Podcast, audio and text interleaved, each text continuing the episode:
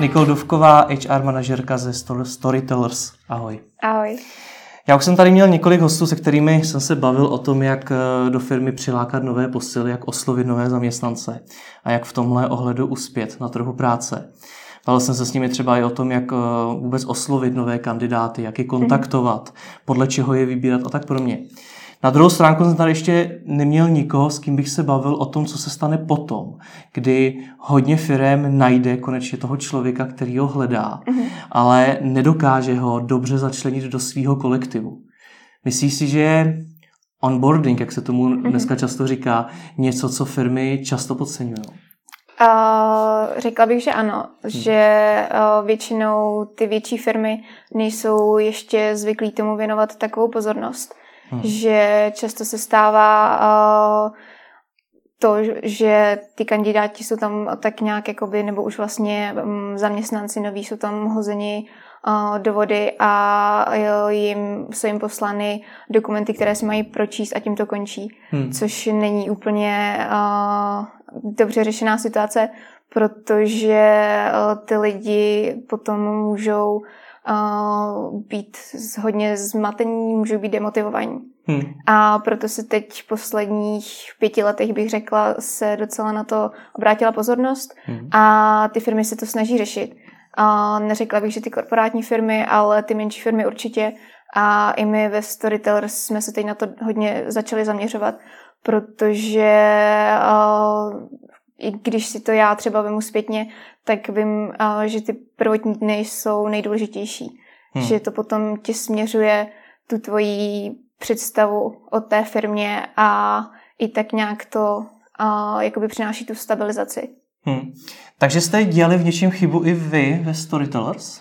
Uh, já bych neřekla, že chybu, nebo ono to tam bylo tak, že než jsem tam přišla já, tak uh, tam ta pozice HR nebyla přímo vyprofilovaná. Kolik vás bylo tehdy přibližně? Uh, Vzpomeneš si? 20, kolem 20. Hmm, hmm. Kolem 20. Uh, což uh, až když je, jo, vlastně už to překročilo to číslo 20, tak tam kluci začali mít pocit, že třeba a najmout někoho, kdo to bude řešit a taky dostali ten pocit, že to chtějí řešit. Hmm. A protože jim nepřišlo důležitý jenom jakoby správně najímat nebo najímat správný lidi, ale přišlo jim i důležitý se starat o ty lidi, co tam jsou. Hmm. A, a tak nějak to tam tedy začalo a s tím, že, jak jsem říkala špatně, jsme tam asi úplně nic nedělali, ale bylo by to tam, nebyly tam nastaveny žádný pravidla, což hmm. se teď snažíme změnit. A myslíš si, že ten počet 20 zaměstnanců, kdy najmout někoho, jako seš třeba ty do firmy, je dostatečný, nebo je třeba to řešit ještě dřív? A nemyslím si, že je třeba to řešit ještě dřív, uh, protože, nebo záleží uh, na tom růstu té firmy. Hmm. Ale um, dá se to většinou, ta pozice HR manažera se dá spojit ještě s dalšími jinými pozicemi, jako je například office manažer. Hmm. A dá se to tak nějak jakoby fungovat pospolu. Takže co dneska všechno ve firmě děláš? A, no, mám na starosti Office, a občas pomáhám s nějakýma tendrama, hmm. a, mám na starosti a, náš blog, náš Facebook, takže takový ten HR marketing a vlastně tak nějak cokoliv, co je třeba zařídit, tak, tak to mám taky na starosti já, když pořádáme nějaké eventy a podobně. Takže toho nemáš málo. No, nestěžuji si. Ty jsi tam zmínila, že uh, tohleto nejčastěji podceňují velké firmy. Opravdu se to netýká ani těch malých?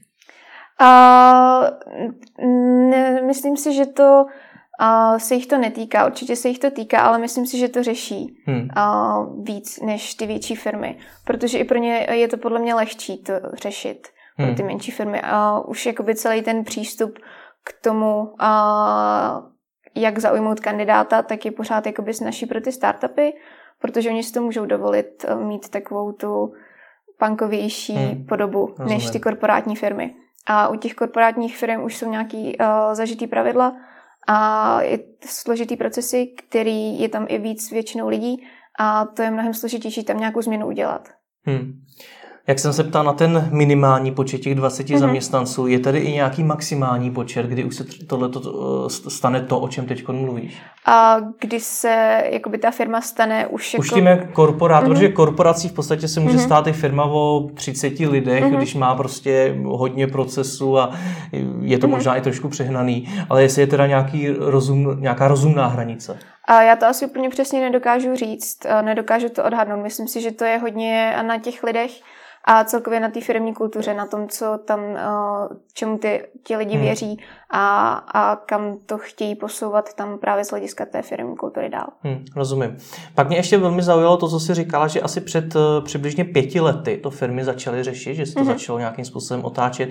Co se stalo před pěti lety, že to ty firmy donutilo to začít řešit? Uh, no, dostali se dle mého názoru už na uh, pracovní pozice nebo začali být pracovníci právě jakoby ta nová generace a, a lidi začali být tak jako zvyklí podle mě už, nebo a v našem věku lidi už začali hmm. být tak trošku jakoby zvyklí na jiný přístup, nebo i očekávali jiný přístup. Hmm. A proto si myslím, že se to začalo řešit, taky se to začalo řešit tím, že byla větší schánka po, o, po zaměstnancích a už to není tak, že nebo už to nebylo ani tak, že by uh, si ty firmy vybíraly ty kandidáty, ale většinou my se snažíme zaujmout. Hmm, hmm. Takže nastoupila na trh práce, to by asi taky sedělo ta generace mileniálů. Mm-hmm. Myslíš si, že jsme my mileniálové rozmazlení? A nemyslím si, že jsme rozmazlení, a to bych asi neřekla, ale řekla bych, že máme uh, rozhodně uh, jiný mindset, jiné uvažování než ta generace předtím a že by opravdu ty firmy s tím se měly naučit pracovat. Hmm. Že hmm. tam je vidět velký rozdíl, nebo jak já bych s tomu přistupovala, nebo přistupuju, když jednám s člověkem, kterému je, řekněme, 40 plus, a s člověkem, kterému je 20+. Plus. Dokážeš ten rozdíl popsat? Pro někoho, kdo to vůbec neřešil, tak se to třeba vůbec nedokáže představit? A teď myslíš jako Ten rozdíl, rozdíl z hlediska požadavků toho člověka, který bude 40 let mm-hmm. a mhm. tomu, který mu je třeba 25? Jo, tak uh, většinou uh, teď, uh, řekněme, lidé 40+, plus, tak tam pořád uh, jsou nastavení na to, že potřebují takový ten pocit jistoty. Hmm. Většinou se to váže s tím, že chtějí mít uh, vlastně hlavní pracovní poměr, chtějí mít nějakou jako stanovenou dobu dovolené, nemocenskou, chtějí mít uh, garantovanou uh, mzdu, nebo to vždycky, ale nějakou jakoby i vyšší částku. A benefity, takové ty klasické, jako jsou stravenky a, a podobně. Hmm. Což třeba, a vlastně ani jim tak jakoby nejde tolik o to, asi s kým budou pracovat, ale spíš možná i uh, kde, jako, jo, jaké má firma jméno z hlediska nějaké kvality nebo zkušeností hmm. nebo hodnocení. Což naopak ti mladší, uh, ti mladší uchazeči, tak tam uh, naopak každý jakoby hledá možnost svobody a možnost uh, vlastně strávit ten čas s prací, která ho baví takže dost často i dělají třeba ústupky, co se týká toho platového ohodnocení, protože ví, že budou dělat něco, co, co je zajímá, že budou pracovat na zajímavých projektech. Hmm. A co se týká těch benefitů, tak tam je to spíš uh, jako možnost vzít si home office, to, možnost uh, se i vzdělávat třeba společně, trávit s těmi lidmi nějaký jakoby uh, kvalitní čas i mimo práci a, a podobně. Hmm. Lze obě dvě tyhle skupiny srovnat i z hlediska těch pracovních eh, kvalit, protože já když si před... Na první dobrou mě napadne, že ten starší uchazeč mm. o tu mhm. pozici pravděpodobně bude zkušenější a pro tu firmu bude daleko lepším zaměstnancem. Ale mm. nevím, jestli je to pravda i v praxi. A, tak to úplně nutně nemusí být. Ono asi hodně mhm. záleží na pozici, ale třeba když se budeme bavit o marketingu a konkrétně eh, třeba my máme tým eh, social media specialistů, tak tam to rozhodně tak není. Hmm. Tam naopak my hledáme lidi, co jsou kreativní, co mají nápady, co se nebojí myslet jinak. Což hmm. většinou už u těch starších generací, tak už se to tak trošku jakoby škatulkuje a už ten rozvoj není tak rychlý, jak, jako u těch mladších. Hmm. Když se vrátíme k tomu onboardingu, k tomu, mm-hmm. kdy tady dos, se konečně zaměstnám nového člověka a potřebuju ho nějakým způsobem uh, zavést do té firmy, v čem, v čem tkví základ úspěchu onboardingu? Uh, tak asi bych řekla, že v načasování hmm. a v posloupnosti, v jakých uh, jsou vlastně ty jednotlivé kroky tomu člověku představovány a hmm. podávány. Můžeš to trošku rozvést, začneme tím načasováním, co to znamená? Jo, eh, tím načasováním, tak eh, pokud už se rozhodneme toho kandidáta přijmout, tak eh, bychom to neměli určitě oddalovat, takové to prvotní zapojení. Měli bychom mu hned ten den i klidně poslat nějaký uvítací e-mail a tím jakoby ten onboarding odstartovat začít mu posílat uh, základní informace o, o té firmě. Já třeba i posílám naše reference, pokud jsme uh, je ještě spolu neprobírali nebo nepředstavovala se mu naše klienty uh, při pohovoru. Hm. A tak to je taky možnost. A vlastně i a celkově ten tón komunikace, tak ten je tam taky důležitý u, u vlastně celého toho procesu. A hm. Další takový ten krok by měl být, uh, že si domluvíme schůzku osobní a dořešíme jednak ty administrativní věci, a druhak i si vyprofilujeme přímo o zodpovědnosti týkající se té pozice. Hmm. Chápu. Když jsi řekla to zapojení toho člověka mm. neoddalovat, co to v praxi znamená? Tomu mám rovnou nasypat 20 úkolů, který má udělat? A ne, ne, ne. Zapojení jsem myslela spíš uh, jako představení týmu hmm. a představení uh, té firmní kultury, představení kanceláří těch prostorů. Hmm. To je asi i ze začátku to nejdůležitější, protože já si hodně myslím, že uh, tu firmu dělají lidi hmm. a je uh, strašně důležitý toho člověka představit těm uh, spolupracovníkům a aby si jakoby dokázal hned od začátku udělat obrázek o tom, kde a s kým bude pracovat.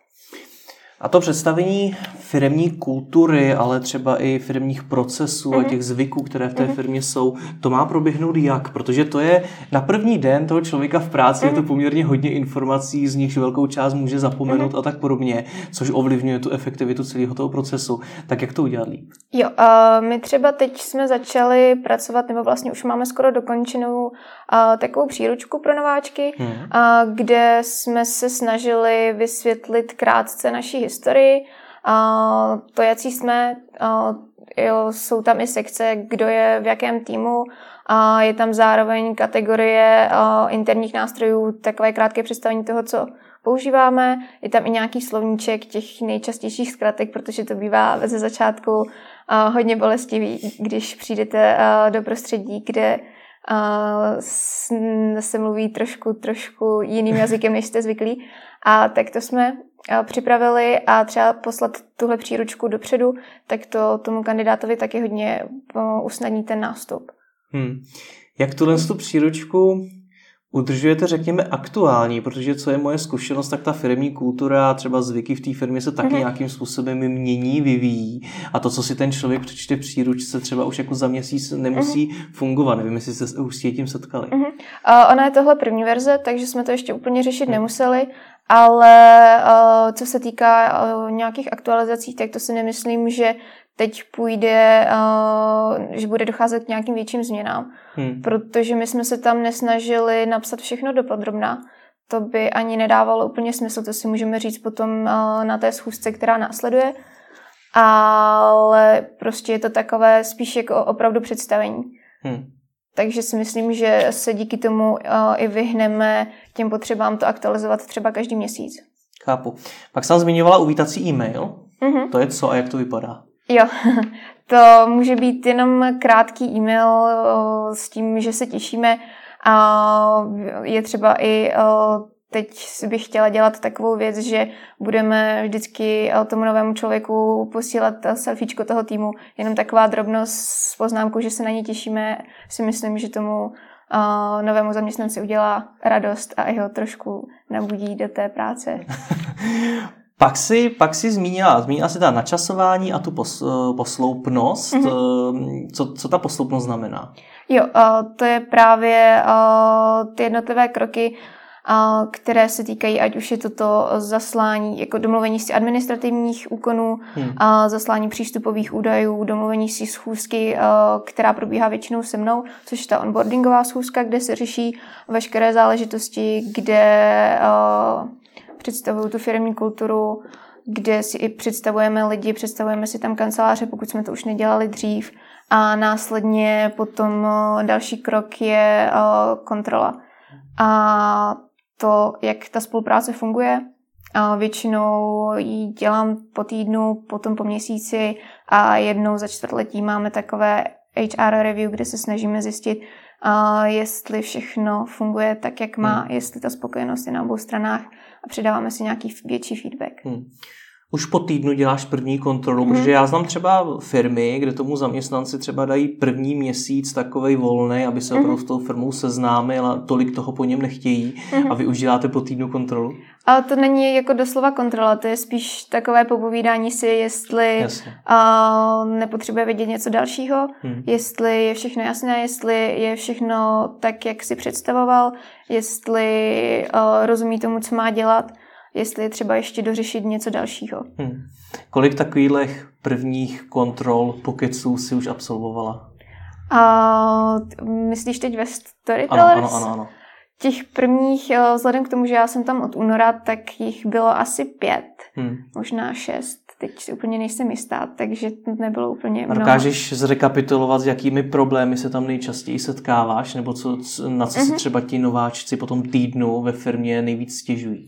Uh, to není, že by si úplně stěžovali, ale občas uh, má někdo problém s nějakými interními nástroji, které používáme hmm. a potřebuje uh, trošku zrekapitulovat uh, to, jak to funguje.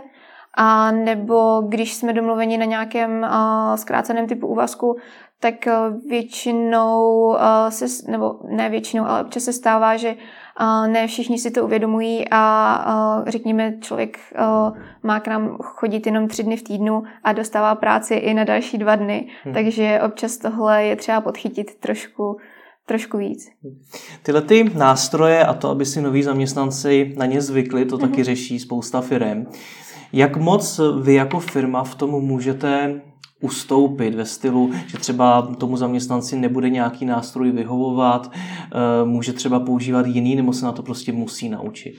Uh, tak Existují my, nějaký kompromisy v tom? Uh, my veškeré ty uh, firmní nástroje, které používáme, tak jsou opravdu jednoduché. Hmm. A snažíme se, aby je uh, všichni pochopili. A když někdo tomu nerozumí, tak jsme tomu ochotní věnovat čas. Ale co se týká nahrazování, tak hmm. To neděláme, protože je potřeba uh, tam fungovat jako celek. A hmm. když někdo používá uh, něco jiného, tak je potom těžko, těžko uh, to sladit. Hmm. Jak to probíhá? To děláte nějaká školení těm nováčkům, aby se v těch nástrojích naučili? Aha, to je součástí toho onboarding, pardon, toho počátečního meetingu, hmm. kdy vlastně já mu všechny ty firmní nástroje představuju a zároveň mu předávám přístupy. Hmm. Já jsem se setkal s několika zaměstnavateli, hmm. kteří mi řeknou něco ve stylu, že ten zaměstnanec má tříměsíční výpovědní lhutu hmm. a to je doba, eh, po kterou má čas buď to přizpůsobit té firmě, těm nástrojům, kultuře, hmm. všemu, anebo letí. Hmm. Je tohle to podle tebe dobrý přístup? A teď si nejsem jistá, myslíš opravdu výpovědní nebo zkušební? Zkušební. Zkušební. Uh, jo, myslím si, že to je dobrý přístup mít tu zkušební hutu nastavenou, to ano, ale pokud se tomu nepřizpůsobí, tak uh, uh, si nemyslím, že je dobrý krok hned ho vyhazovat. Protože vždycky se s tím dá něco dělat a většinou je ta chyba někde na začátku, tím, že to nebylo dostatečně vysvětlené, a nebo tedy, když už je ta chyba úplně v počátku, že to nebyl úplně šťastný nábor, tak samozřejmě to řešit nějak jinak ale myslím si, že uh, vždycky se dá to nějak řešit jinak než tím vyhazovem. Hmm. Můžeš být konkrétnější, jak se na ten začátek vrátit, kdy jsem tady mm-hmm. v situaci, kdy jsem nabral člověka, ale po nějaký době to furt není ono a mm-hmm. někde se tedy asi stala ta chyba, tak co mám v tu chvíli mm-hmm. dělat? Tak uh, potom uh, většinou uh, je dobré si opravdu sednout s tím člověkem a zeptat se ho na to, co ho, co ho trápí, snažit se dopátrat té příčiny, jestli je to to, že tím úkolům třeba nerozumí, nebo to, že mu vadí někdo v týmu, nebo to, že ho vlastně ta práce nebaví. Zkrátka zjistit tu příčinu a snažit se ji vyřešit. Hmm. K těm sporům mezi eh, zaměstnanci se ještě vrátíme, to je moje oblíbený téma. Nicméně ještě bych chtěl eh, K tomu onboardingu mm-hmm. přijde ti, že tam firmy dělají nějaké další časté chyby, které jsme třeba nezmínili v rámci toho onboard, onboarding procesu? Chyby... Um... Něco, co třeba na začátku ještě podceňují, nebo čemu nepřikládají tak velkou váhu. Nebo na to zapomínají, když eh, do firmy přivádí nového zaměstnance. Uh, nejsem si jistá, jestli jsem zdůrazňovala to, že je třeba si uh, projít všechny ty zodpovědnosti a úkoly, na kterých bude ten člověk pracovat hmm. a opravdu si uh, vyspecifikovat ten job description, kde přímo bude mít napsáno, co se od něj očekává a um, klidně můžeme udělat i uh, nějaké to důčko na začátek, co má, co má ten člověk splnit. To je, může být další věc, na kterou se zapomíná. Jak to specifikovat, co se od toho zaměstnance očekává? Vím si, že třeba při, přijmu do firmy vývojáře a tak od něj očekávám, že bude, vý, že bude mm-hmm. vyvíjet, že bude programovat. Mm-hmm. Tak eh, jak tohle to jako pojmout, aby to nebylo na jednu stránku moc obecný mm-hmm. a na druhou stránku, aby to nebylo mm-hmm. zase až moc konkrétní? Uh, já si myslím, že každý tým lídr je potom schopný uh, právě upřesnit ty projekty a i třeba konkrétní deadliny, které se toho týkají. A to si myslím, že by mohlo být vodítko pro toho člověka, čeho se držet hmm. a vědět, co, co po něm chceme.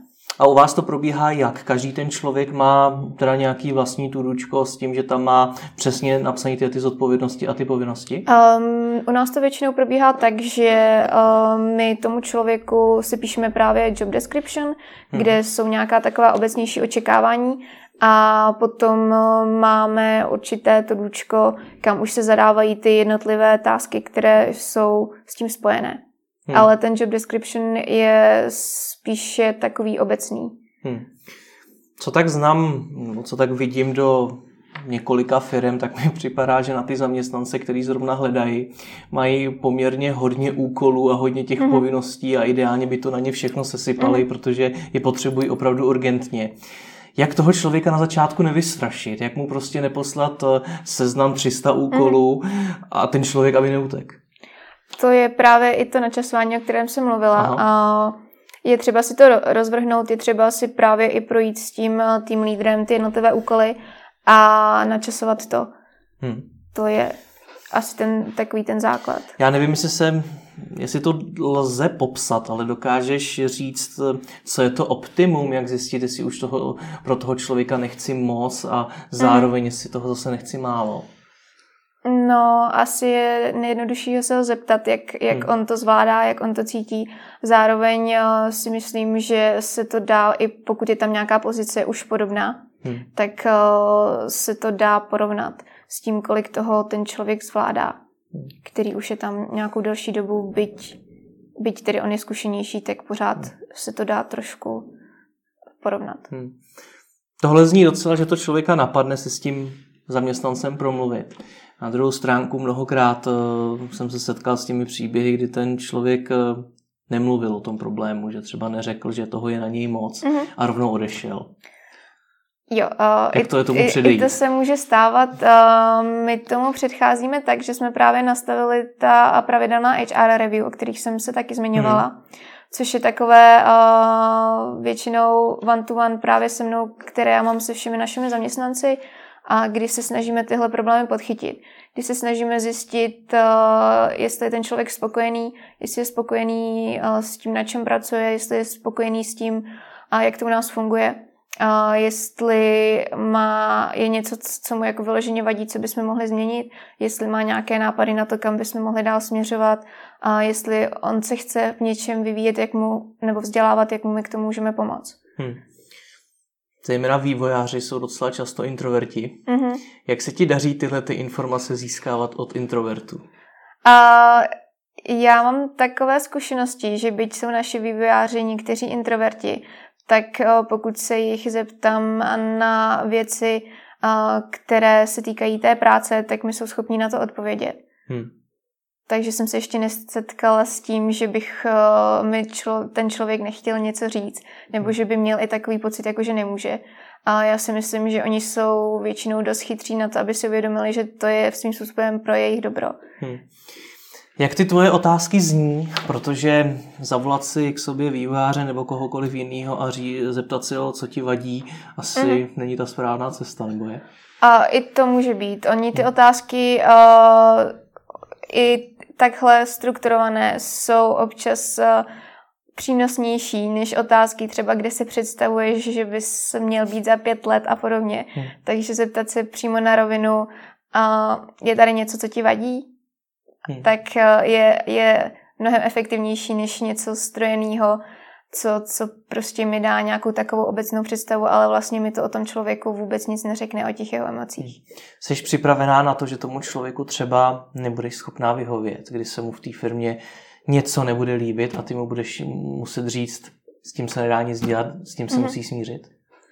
Tak určitě to je asi taková běžná součást uh, vlastně života, která k tomu patří a která patří i k té roli HR manažera říkat ty nepříjemné zprávy nebo, zpráv, nebo ne mít tu moc vyhovět všem požadavkům. No ale co udělat pro to, aby když tomu člověku řekneš, to se nedá mm-hmm. změnit, tom ti nemůžu vyhovět, aby neodešel, nebo aby si nezačal jo. pomalu, mm-hmm. aniž bys o tom třeba věděla hledat novou práci? A, tak většinou uh, se to snažím vysvětlit, proč to tak nejde, dát tomu relevantní důvody a když to jde, tak najít ten kompromis. Hmm. A to si myslím, že i většina dokáže taky ocenit že už jenom jakoby ten krok, nebo to, že se ten problém začne řešit, tak už i to může být pro určité lidi jakoby dostačující a přesvědčí je k tomu, k hmm. tomu tam zůstat a neodejít. Kolik vás, kolik vás dneska ve firmě je? Uh, je nás 30. 30. 30 lidí to je velikost takový jedné třídy na střední hmm. škole. Věřím, že velká část vašich zaměstnanců bude i mladá, to znamená, že od té střední školy zase nemají tak daleko, možná se pletu. Um, ne, ne, ne, je to tak. je to tak. Já nevím, jak jsi to měla na střední ty, ale já Aha. jsem to měl tak, že se tam poměrně často tvořily určitý skupinky Aha. lidí, mezi sebou měli spory, někdo hodně vynikal, někdo naopak eh, před za ostatními Aha. ztrácel a tak podobně. Děje se tohle i ve firmě, která má 30 lidí? Uh, že se tvoří skupinky, ano, hmm. ale to je daný tím, že my tam máme uh, několik týmů, hmm. které vlastně už se spolupracují. Tomu a které rozumím. i řeší, řeší určité projekty, ale co se týká jakoby uh, těch vztahů, jestli se tvoří skupinky, hmm. tak taky, ale nevznikají tam žádné problémy, které by nějak jako ovlivňovaly kvalitu té práce. Hmm. Když už nějaký problém vzniká, tak většinou i tím, že tam nejsme právě jenom kolegové, ale taky svým způsobem kamarádi, tak jsme schopni to řešit. A jsme schopni i tomu předcházet právě těmi review, takže si myslím, že nám to tam docela, docela tak funguje. Tak to mi musíš popsat, jak eh, předcházíte prostřednictvím review problémů mezi kamarády u vás ve firmě.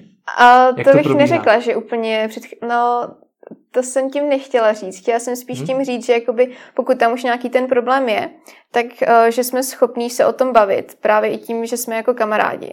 A ta review jsou jenom jakoby takovým pomocníkem, kdy se to děje nějakým způsobem opakovaně a kdy těm lidem opravdu dáváme příležitost, že to tak, že mají prostor uh, to říct.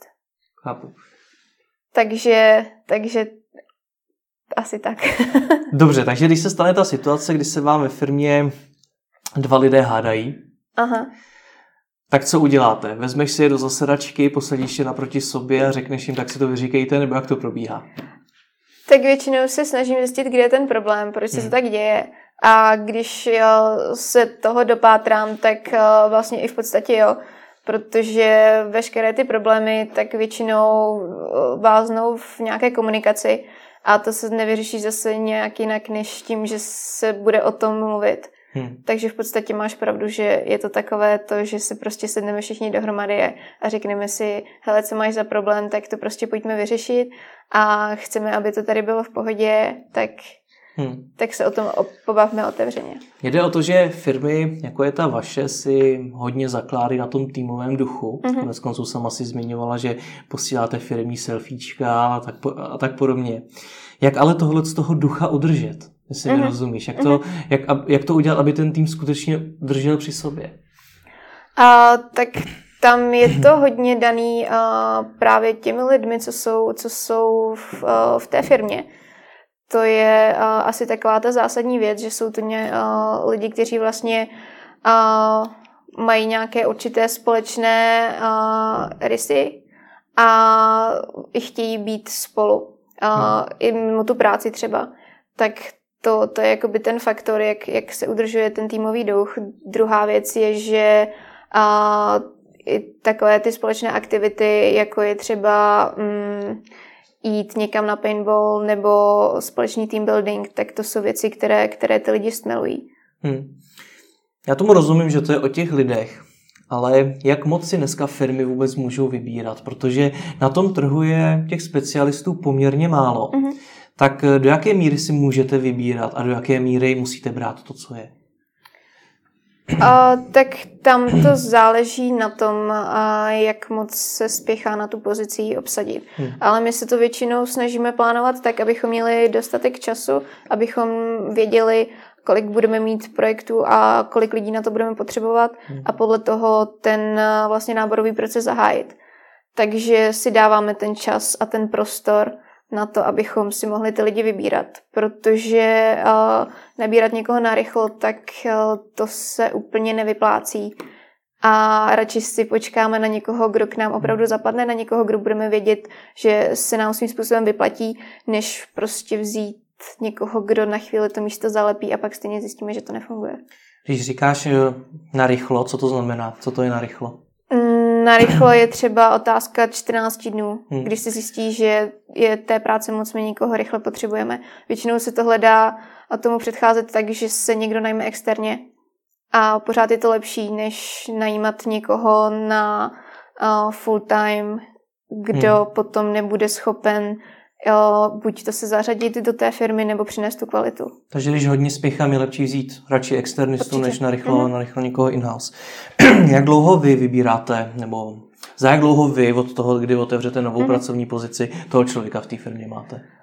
To je opravdu uh, hodně, hodně individuální od té jednotlivé pozice a hlavně i od toho očekávání těch jednotlivých tým lídrů, protože poměrně uh, rychle, řekněme, se schání třeba lidi na design, na grafiku, hmm. tak to se nám docela daří obsazovat rychle tyhle pozice, ale když potom například hledáme člověka právě do social media týmu, tak to už je trošku na delší trať, protože právě hledáme člověka, který jednak zapadne do toho týmu, druhak je svým způsobem má nějaké zkušenosti a dokáže o těch věcech přemýšlet a dokáže být uh, opravdu jakoby kreativní a, a dokáže jednat s těmi klienty tak, jako dokážeme my.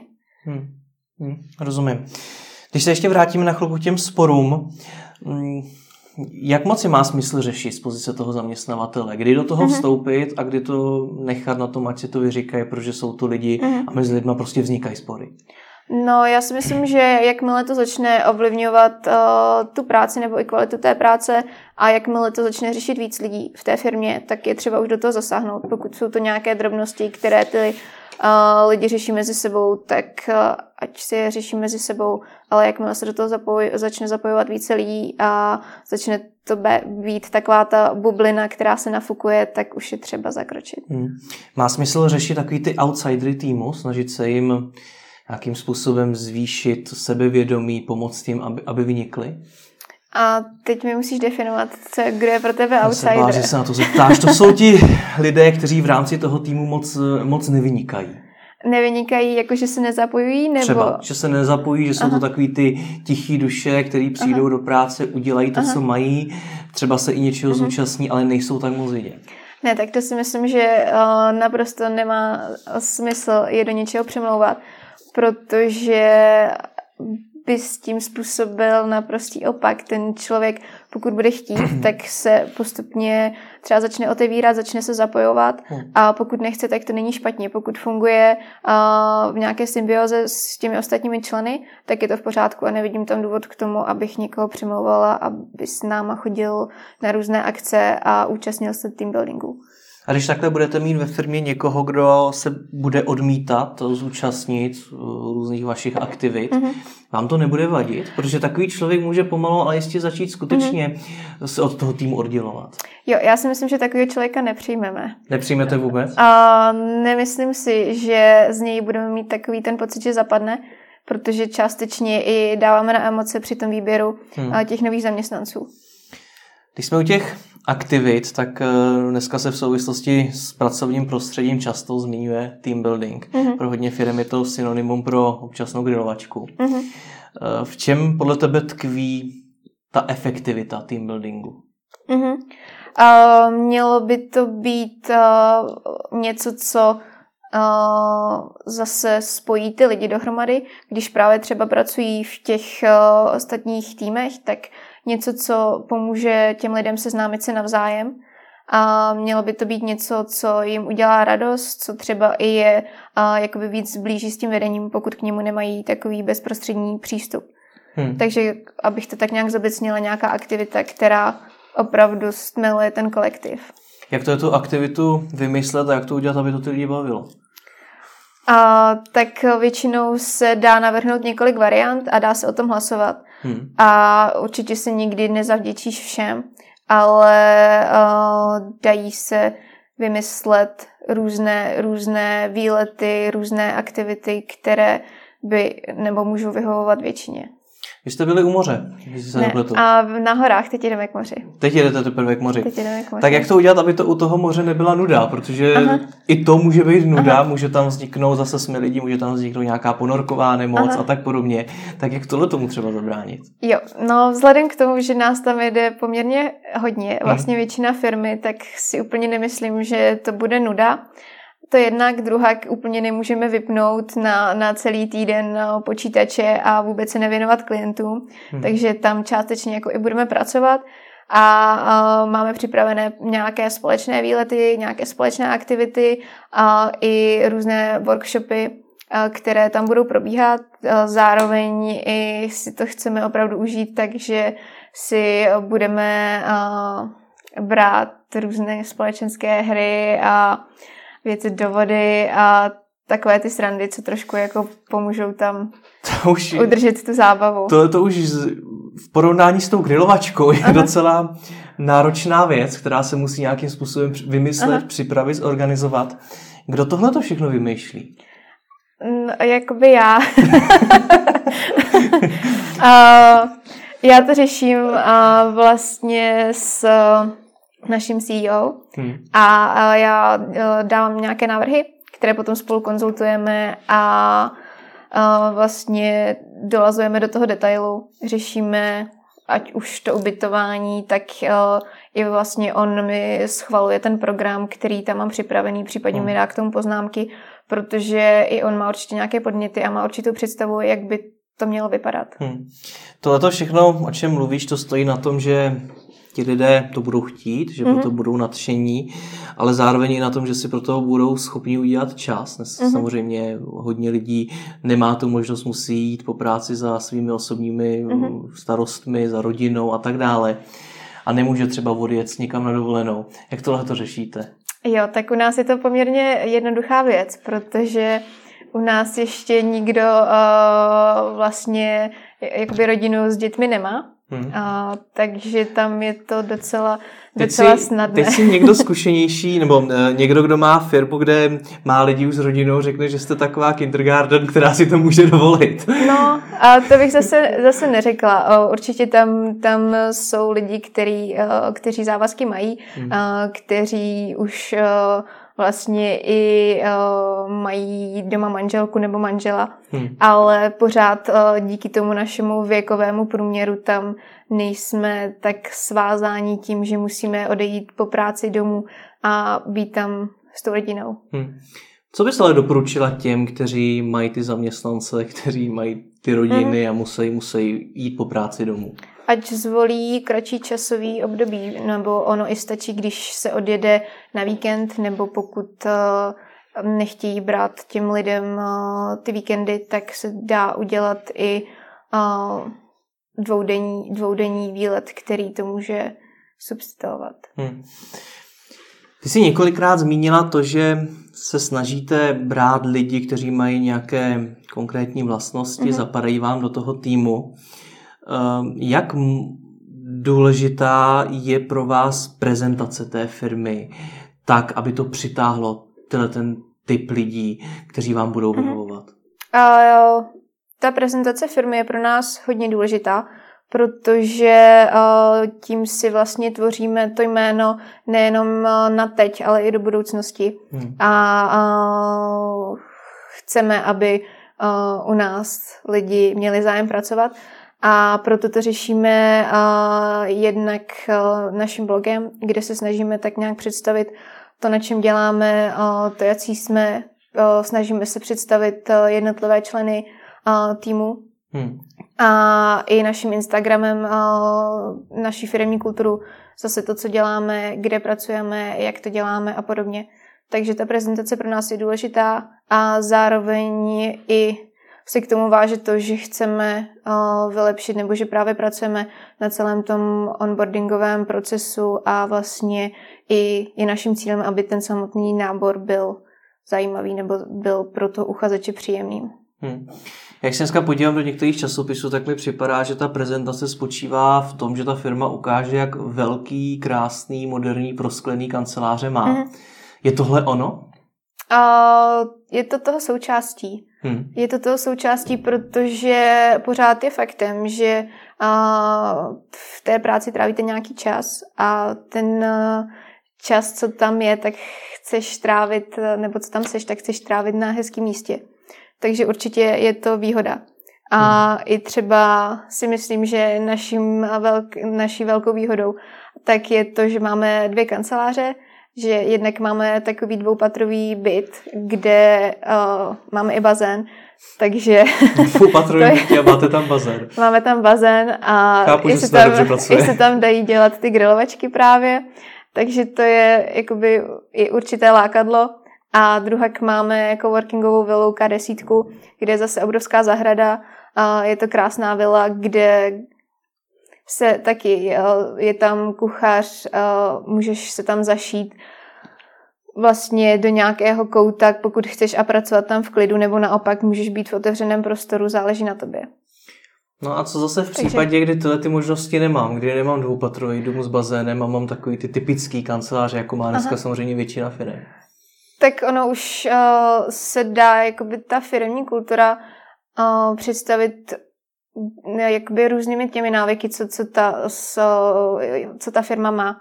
Hmm. Už uh, to můžou být třeba nějaké společné snídaně nebo cokoliv, co vlastně dělají. Třeba když si přejí k narozeninám, tak tohle, když, uh, tohle, když se ukáže, tak to určitě taky evokuje takový ten pocit, že ta firma uh, je přátelská, že jí záleží na těch zaměstnancích. Hmm. A nemusím k tomu mít nějaký jakoby velký rozpočet nebo nějaký krásný prostory. Takže se to dá dělat i s málo penězi. Uh-huh. Určitě. Jak ale tyhle ty věci dát o sobě vědět, protože přijde mi, že napsat to na blog nestačí, uh-huh. jelikož pravděpodobně ho nikdo nebude číst. Jo, tak dneska je hodně populární Instagram, kde uh, už je možnost i točit jednotlivá Insta Stories, takže to je poměrně, poměrně jednoduchý nástroj a efektivní. Já mám zkušenosti s tím, že uh, ti uchazeči se opravdu na ten Instagram koukají a projíždí si ty fotky a i podle toho se často rozhodují, jestli uh, to víčko pošlou nebo nepošlou. Hmm. A druhá věc je Facebook, který bych řekla, že je hned uh, na tom druhém místě, který si uchazeč většinou kontroluje a prochází a kde může vidět, jak, jak to tam vypadá, jaký jsou tam lidé a na čem se pracuje. Takže blog, Facebook, Instagram. Uh-huh. Ještě něco děláte? Jdete ještě dál nebo tohle to stačí? Uh, v rámci co se toho, týká řekněme, toho, HR marketingu. Uh-huh. Co se týká toho HR marketingu, tak, uh, tak uh, ještě se teď připravujeme uh, vlastně takový balíček pro nováčky, hmm. který bych do toho i možná zahrnula, který by měl zase jednak zpříjemnit ten adaptační proces a druhá opravdu tak nějak i i uh, trošku nás představit okolí. A uh, třeba součástí toho balíčku, tak by mělo být nejenom nějaké firmní tričko, ale i, ale i uh, Kalhoty. ne, ne, ne, ne, ale i třeba různé poukázky na oběd, kam hmm. ten dotyčný může jít s kolegou, měly by tam být věci od našich klientů, s kterými spolupracujeme, aby si ten člověk uh, měl z toho taky radost a různé, různé další, další věci které si myslím, že když ten člověk dostane a když třeba o něm řekne kamarádovi, nastoupil jsem do nové firmy a bylo to super, jak mi přivítali, tak to podle mě taky dělá to jméno té společnosti a je součástí toho HR marketingu. Hmm. Já jsem v jednom z posledních rozhovorů tady měl eh, Báru Kuklovou z Clivia. Mm-hmm. Bavili jsme se o tom, eh, že firmy toho dneska musí těm eh, potenciálním zaměstnancům nabízet stále více. Pro zajímavost mm-hmm. v Cliviu dokonce vývářům pomoct třeba s hledáním bytu v Praze, uh-huh. Když se ten zaměstnanec musí stěhovat. Kam si ty sama myslíš, že tohle to zajde? Protože za tu dobu, co se bavíme, jsme tady zmínili všechno od těch triček uh-huh. po eh, bazén, uh-huh. po to, že jedete k moři, jeli jste na hory. Tak kam si myslíš, že tohle to bude pokračovat? To úplně nejsem schopná říct, protože uh, začne pomalu přicházet zase jiná generace, hmm. která zase bude vyžadovat si jiný přístup a Zatím ještě opravdu nejsem schopná predikovat, jaký to bude, ale myslím si, že se ty hranice určitě posunou. Hmm. A, ale opravdu je otázka tím kam a jak. Počkej, ale my mileniálové jsme ještě docela mladí, takže to ještě bude trvat, ne? No, ale myslíš tak, si, že už to přijde brzo? Uh, myslím si, že to je třeba zase otázka nějakých dalších uh, pěti, deseti let, než se to, než se to vystřídá. Hmm. A než zase bude, bude potřeba udělat nějaký takový ten HR rebranding a než se začne zase pojímat celý ten proces jinak. A když dneska koukáš na tu mladší generaci hmm. ještě, tak eh, co si z toho zatím jako HR eh, specialistka do budoucna odnášíš? Bude s nimi snadná práce nebo mm-hmm. to bude ještě daleko větší výzva? A já si myslím, že budou očekávat toho ještě víc, že právě budou očekávat hodně velkou uh, benevolenci a, a asi budou očekávat i více do těch benefitů, ale nejsem schopná hmm. ti specifikovat, co to bude, jestli hmm. to bude i výběr dovolený, nebo to skončí u výběru bytu a jak moc komplexní, komplexní se to stane. Nicméně bude hůř. Dá se to tak pojmout.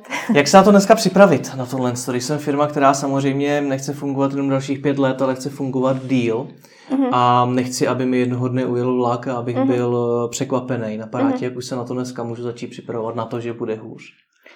A, tak je dobré, je dobré začít s takovými lidmi pracovat, nevyhýbat se třeba úplně uh, juniorním lidem nebo i uh, brát lidi na stáž, a vždycky ti ta, ten kontakt s nimi může, může ukázat nějakou jinou cestou. Hmm. A je dobré se taky jich ptát, co vlastně oni chtějí, protože, jak už jsem říkala, tak ta komunikace je opravdu klíčem. A podle toho potom to směřovat. A samozřejmě i sledovat různé novinky, které se, se dějí v těch větších firmách a ve firmách, jako je Google a podobně, kteří tak nějak jakoby určují ten směr, hmm. kam, kam se to a jak se to vyvíjí. Tak uvidíme, moc děkuji za rozhovor. Taky děkuji.